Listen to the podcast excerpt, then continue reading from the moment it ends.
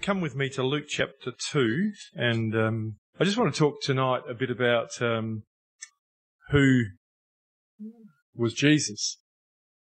And um, it probably seems a bit of a um, unusual question um, in the world that we're in. I think that there are a lot of people that might be able to give some sort of summary of that, but then again, the way our country is these days, there's uh, uh, many people that don't know anything about Jesus at all, um, and the whole story comes as a bit of a surprise to them. But um, the uh, the recognizing of Jesus was quite a task, quite a difficult task for people, um, because no photo had been sent to say this is what he looks like. Um, you ever been to an airport where you've got to meet somebody that you don't know? You've been told maybe what they look like, but hopefully they've got to sign up, either saying who they are or who you are. Um, and that's a bit of a tricky moment um, if you're not known to each other. I've been doing a, a bit of swimming lately, trying to tell my body who's boss, just in my dreams. And um, anyway, um, I was I was at the pool uh, not that long ago, and uh, as I was walking in to do a few laps, I I saw a face that I thought I knew. He looked like he was an Australian swimmer, um, Kyle Chalmers, and uh, for anybody who knows that name, and he he steps up to the block and um, and almost parts the water. I don't mean in the Bible sense, but he just sort of is down the other end in a matter of seconds and back again as well. And I quietly limped off into my corner and just loped along at my very slow rate. Um, some people are a bit more recognizable because they uh, have something that they've done in life and people uh, get to know them. But when Jesus turned up on the scene, they had no idea, even though they thought they might have. There was a lot of detail about him in the Word. And there was a lot there. And Jesus said, search the scriptures for they speak of me. So there was a lot of detail there. But, um, nevertheless, it, they were very confused amongst themselves. Let's look at Luke chapter 2 verse 1 and just, uh, get the setting of his arrival. And it came to pass in those days that there went out a decree from Caesar Augustus. Now Caesar Augustus, uh, was the first emperor of the Roman Empire. Um, and um, Rome had been around before, but then an empire was established under that name, and Augustus uh, and was uh, the name this particular Caesar took on, and he um, so I think 27 BC is when the empire started.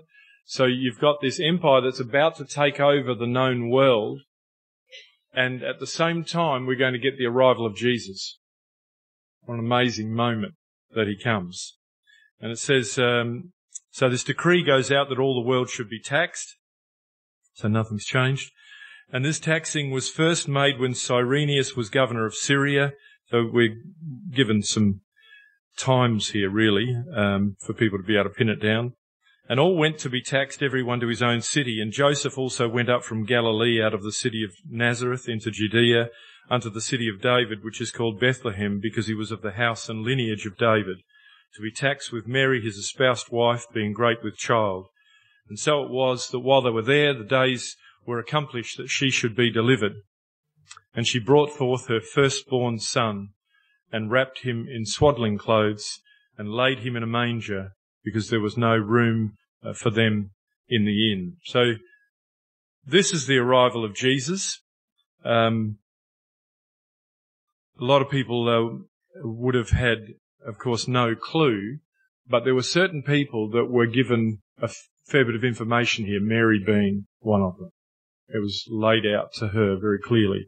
And we read elsewhere and even here about the, the shepherds and so on and uh, the wise men that came who were given a clue as to who he was and they did pretty well with it. Chapter 3.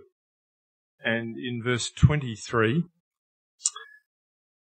and Jesus himself uh, began to be about 30 years of age, being, as was supposed, the son of Joseph.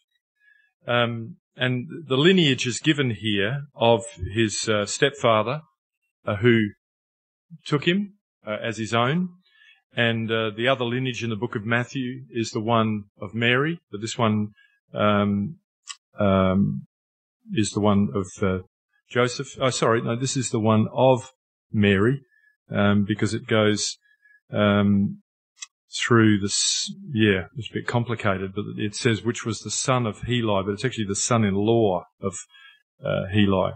So, but we've got here a the beginning of Jesus' ministry at about thirty in the Old Testament. The um, the Levitical priesthood started at the age of thirty, and um, their age range was given at 30 to 50. It seemed to be the, the time to, to use them. And Jesus started his servant's role, um, towards the temple at that, that same age. Let's go to Matthew 16. Not doing much detail here, but just sort of jumping into it a little bit. Just his, his birth and the, the beginning of his ministry. And, um, Matthew 16 verse 13, he's now with his disciples. And when Jesus came into the coasts of Caesarea, Philippi, he asked his disciples saying, whom do men say that I, the son of man, am? Now he had to, we know him as the son of man and as the son of God. Son of man because of Mary, the son of God because of the Holy Ghost. So he's got these, but he's, he's referring himself to himself here as the son of man. And they said, some say you're John the Baptist, that you've reappeared uh, after John's death. Some Elijah, and uh, there's an Old Testament uh, prophecy about Elijah coming again. It's really about his ministry arriving again in John the Baptist. But they're all searching for an answer as to who Jesus is. And others, Jeremiah or one of the prophets. And he says to them, but who do you say that I am? So while he's been walking with them and he's been teaching them and he's been doing miracles, is he just another prophet like Jeremiah? Is he, is he, um, Elijah? Has he, has he just come with a message? And there are many people who today would, in religious circles, the Muslims would uh, like to say that he's a prophet. There are others, other religious groups that like to say he's a prophet, and they, they sort of think they're doing Christians a favour by saying that. That, no, we're okay with him, we're cool with him, great prophet. There are, there are some who would like to say that he's a wise man, and they, they like his words. And um, just talking to somebody recently um, down at the colonnades who um, made a comment about Jesus as we were talking to him, and he said, uh, "I don't know if Jesus is really relevant anymore." And um, so he was sort of wanting to extract from Jesus just his moral teaching was the way he saw it. He said, "We'll take that bit, but we don't want the rest." So people take bits and pieces of Jesus as they see him. So as Jesus had arrived here with these um, qualities of his, he's sort of saying, what are you seeing? So the, the disciples are very close to him in verse 16, and Simon Peter answered and said, thou art the Christ, the son of the living God. Now there is an answer. Now there is an answer. This was not a, a studied man. We're talking of a fisherman here. Uh, maybe there are fishermen who are great readers. I don't know if there's any fishermen here who are also great readers, but not always a match. Um, but I don't know if Peter was a great reader of the of the Word of God, but something made him recognize in Jesus not a prophet, not just somebody special, but the Messiah, the anointed, the Christ. And not just the anointed, but on top of that, the Son of God. Anybody could come and be anointed, but this was the Son of God. So that's a, I mean, we can sort of look at it in hindsight easily, but they're flying blind. And, and, and this is, this is such a statement. And in verse 17, and Jesus answered and said unto him, Blessed art thou, Simon Barjona, for flesh and blood has not revealed it unto thee, but my Father which is in heaven. And I say unto thee that thou art Peter, and upon this rock I will build my church, and the gates of hell shall not prevail against it. And I will give unto thee the keys of the kingdom. And whatsoever thou shalt bind on earth shall be bound in heaven, and whatsoever thou shalt loose on earth shall be loosed in heaven. Now there's a lot in that statement to Peter, but Jesus gave a lot back to Peter. As Peter recognized him, he sort of started to let Peter know a fair bit back to say, this is what's going to happen of the, the building of the church. And, um, and in verse 20, then charged he his disciples that they should tell no man that he was Jesus the Christ. Now you don't often see this in the New Testament anywhere that he actually says that. But here on this occasion, just standing there where it's been discovered, he admits it just clearly that he was Jesus the Christ. And so what a special conversation, what a special moment that was there for them to have their eyes, eyes open. Let's go to John 6. By the way, just talk of recognizing people when uh, Pastor Graham's away in Singapore at the moment, as you know, on a holiday. I don't think so, is it, Maura? He's very busy. um, and, um, but when he comes back here, you'll all recognize him because you know him very well. Um, but that's um, in quite contrast to the way that people would have seen Jesus on his arrival. So John 6 verse uh, 38. For I came down from heaven not to do mine own will, but the will of him that sent me.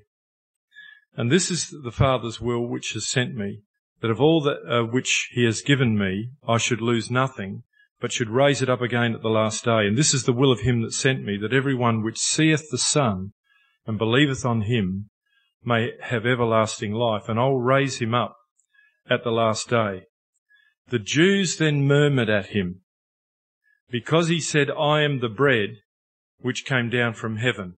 Now this, of course, starts to become controversial. You've got the disciples who are excited that they have discovered the Messiah. But now we've got the religious people who are really the ones who read uh, more than any the Old Testament they had, and they're starting to challenge what he's saying. And in verse 42, and they said, Is not this Jesus, the son of Joseph, whose father and mother we know? How is it then that he saith, I came down from heaven? Jesus therefore uh, answered and said unto them, Murmur not amongst yourselves. No man can come to me except the Father which has sent me draw him, and I'll raise him up at the last day. It is uh, as sorry, it is written in the prophets, um, and so on. Sorry, I think I was going to move on a little bit from there.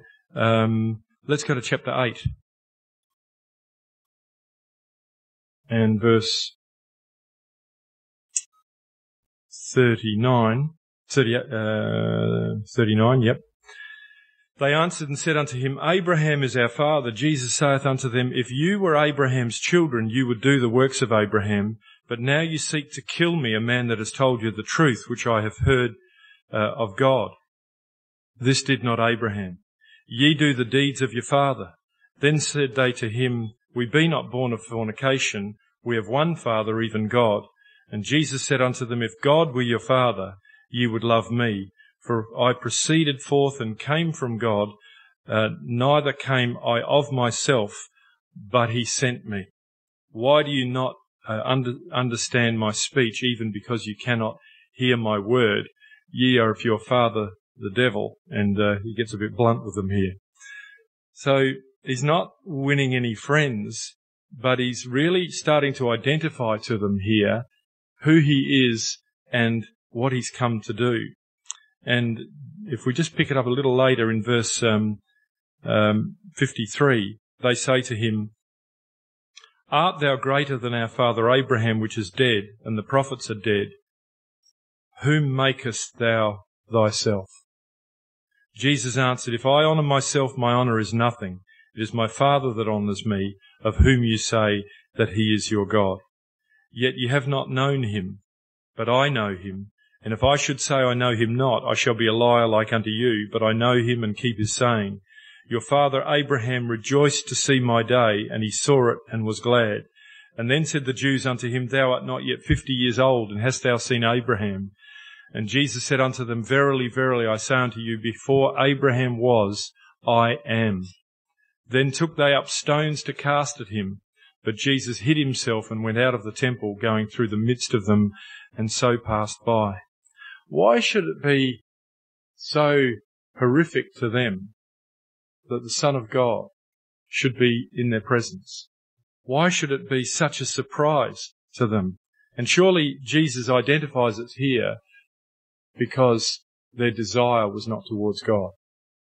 Their desire was in a different direction.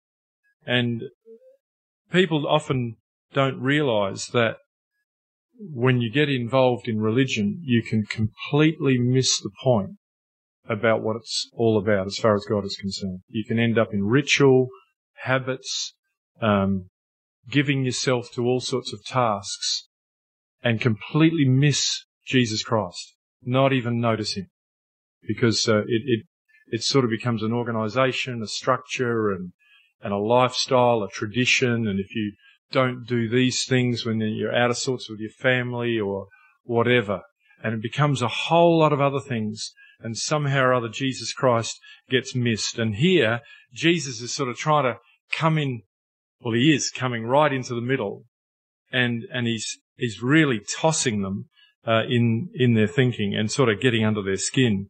Um, chapter, chapter 19, shall we go there?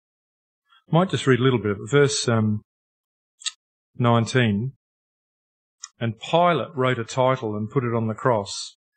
And the writing was Jesus of Nazareth, the King of the Jews. This title then read many of the Jews, for the place where Jesus was crucified was nigh to the city. And it was written in Hebrew and Greek and Latin, so that everybody could see it. And then said the chief priests of the Jews to Pilate, Write not the King of the Jews, but that he said, I am the king of the Jews. And Pilate answered, What I have written, I have written. And uh, his wife had had a dream, unsettled her, unsettled him.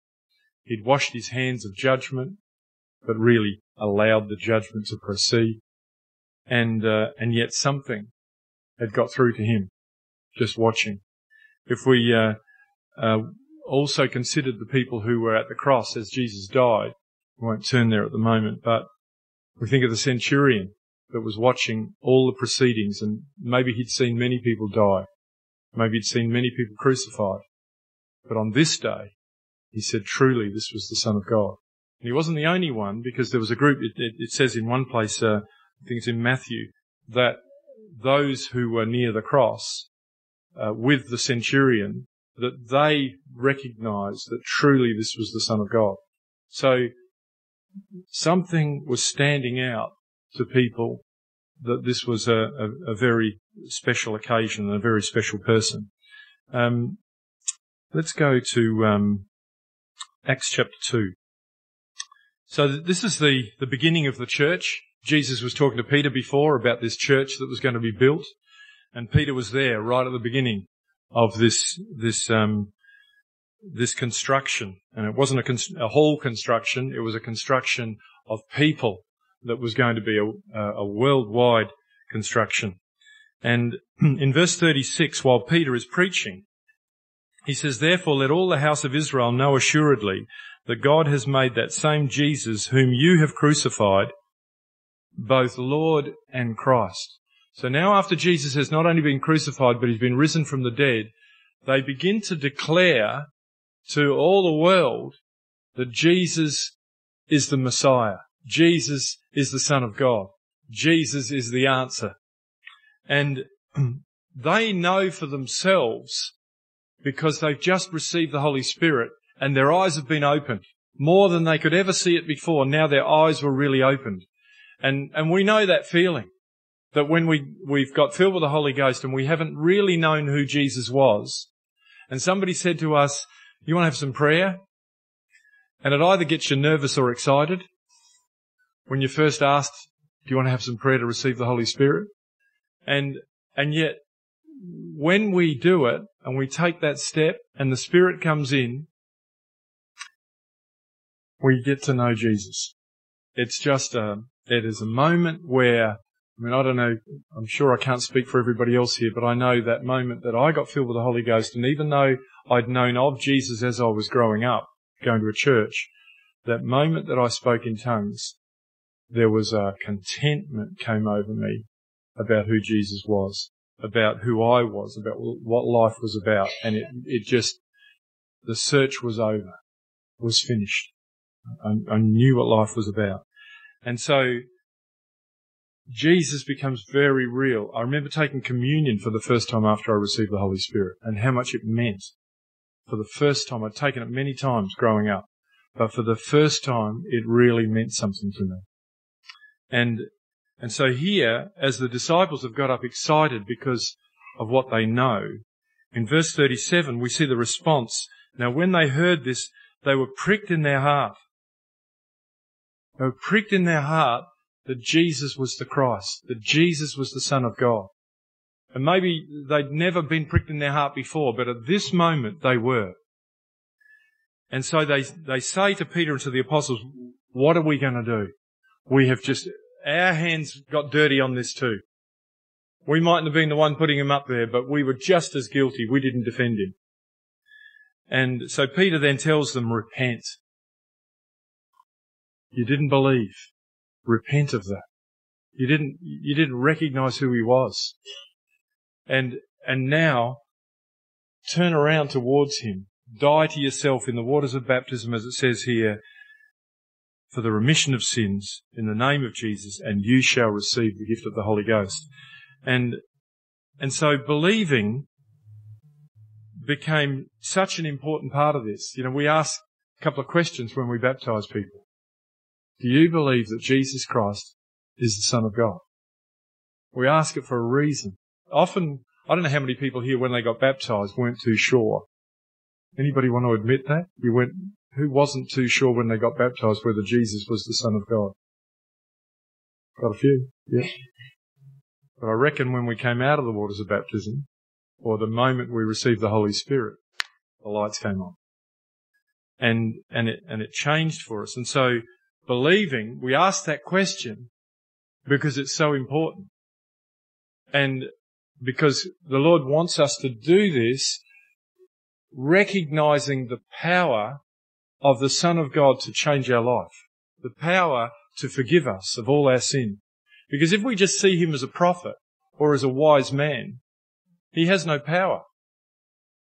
But if we see him as the Son of God who came to forgive us our sin and to give us a brand new life, then you get this sort of reverence of, um, I'm with somebody special here.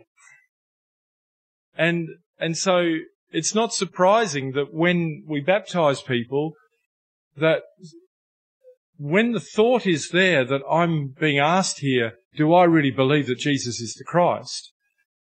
And they say yes, and, and if there's that moment where they really are reverencing that thought, there's no surprise they get filled with the Holy Spirit in the moment.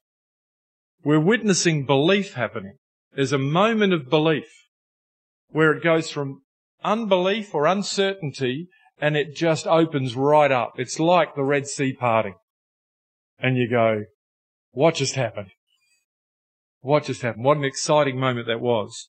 And that's what's happened here on the day of Pentecost, where all these people have just come out of passing interest or whatever, thousands of them hearing a weird happening of people speaking in tongues. And they sort of come by, as some of us sometimes, we weren't looking for the Lord, we just happened to come by. We were hanging around certain people and it gets put in front of us. And the next thing, they're being challenged by the things that they heard like they've never been challenged in their life. And they walk away from that day baptized and filled with the Holy Spirit because something so marvelous was presented in front of them like they had never ever seen before. Let's go to Luke chapter 8, verse 43. And a woman having an issue of blood 12 years, which had spent all her living upon physicians, neither could be healed of any, came behind him and touched the border of his garment, and immediately her issue of blood dried up. How many people do you go and just want to touch the border of their garment? But something she saw there said to her, there is power here. Something made her believe. When she came, she came believing. Now I guess it's um, it's such a, an important thing we know for ourselves to keep alive in us. You know, the Bible talks about building up our, on our most holy faith, and and forever believing that when we come to the Lord, that things will happen. You know, in Hebrews it talks about um, that um, says I was just going to quote it wrongly. Let's flick to it. Hebrews 11. Um,